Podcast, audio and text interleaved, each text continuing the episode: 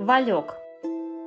Валек – массивная прямоугольная пластина для выколачивания белья во время стирки, слегка изогнутая, с рукояткой. Использовался во время полоскания белья на реке. Вальки делали преимущественно из легких пород дерева – липы или березы. Верхняя лицевая поверхность некоторых вальков украшалась выемчатой резьбой, росписью. Наибольшей декоративностью отличались вальки, служившие подарками парней девушкам. У некоторых вальков в рукоятках высверливались пустоты, и в них помещали мелкие камешки или горошины, издававшие при работе звуки, напоминающие трещотку.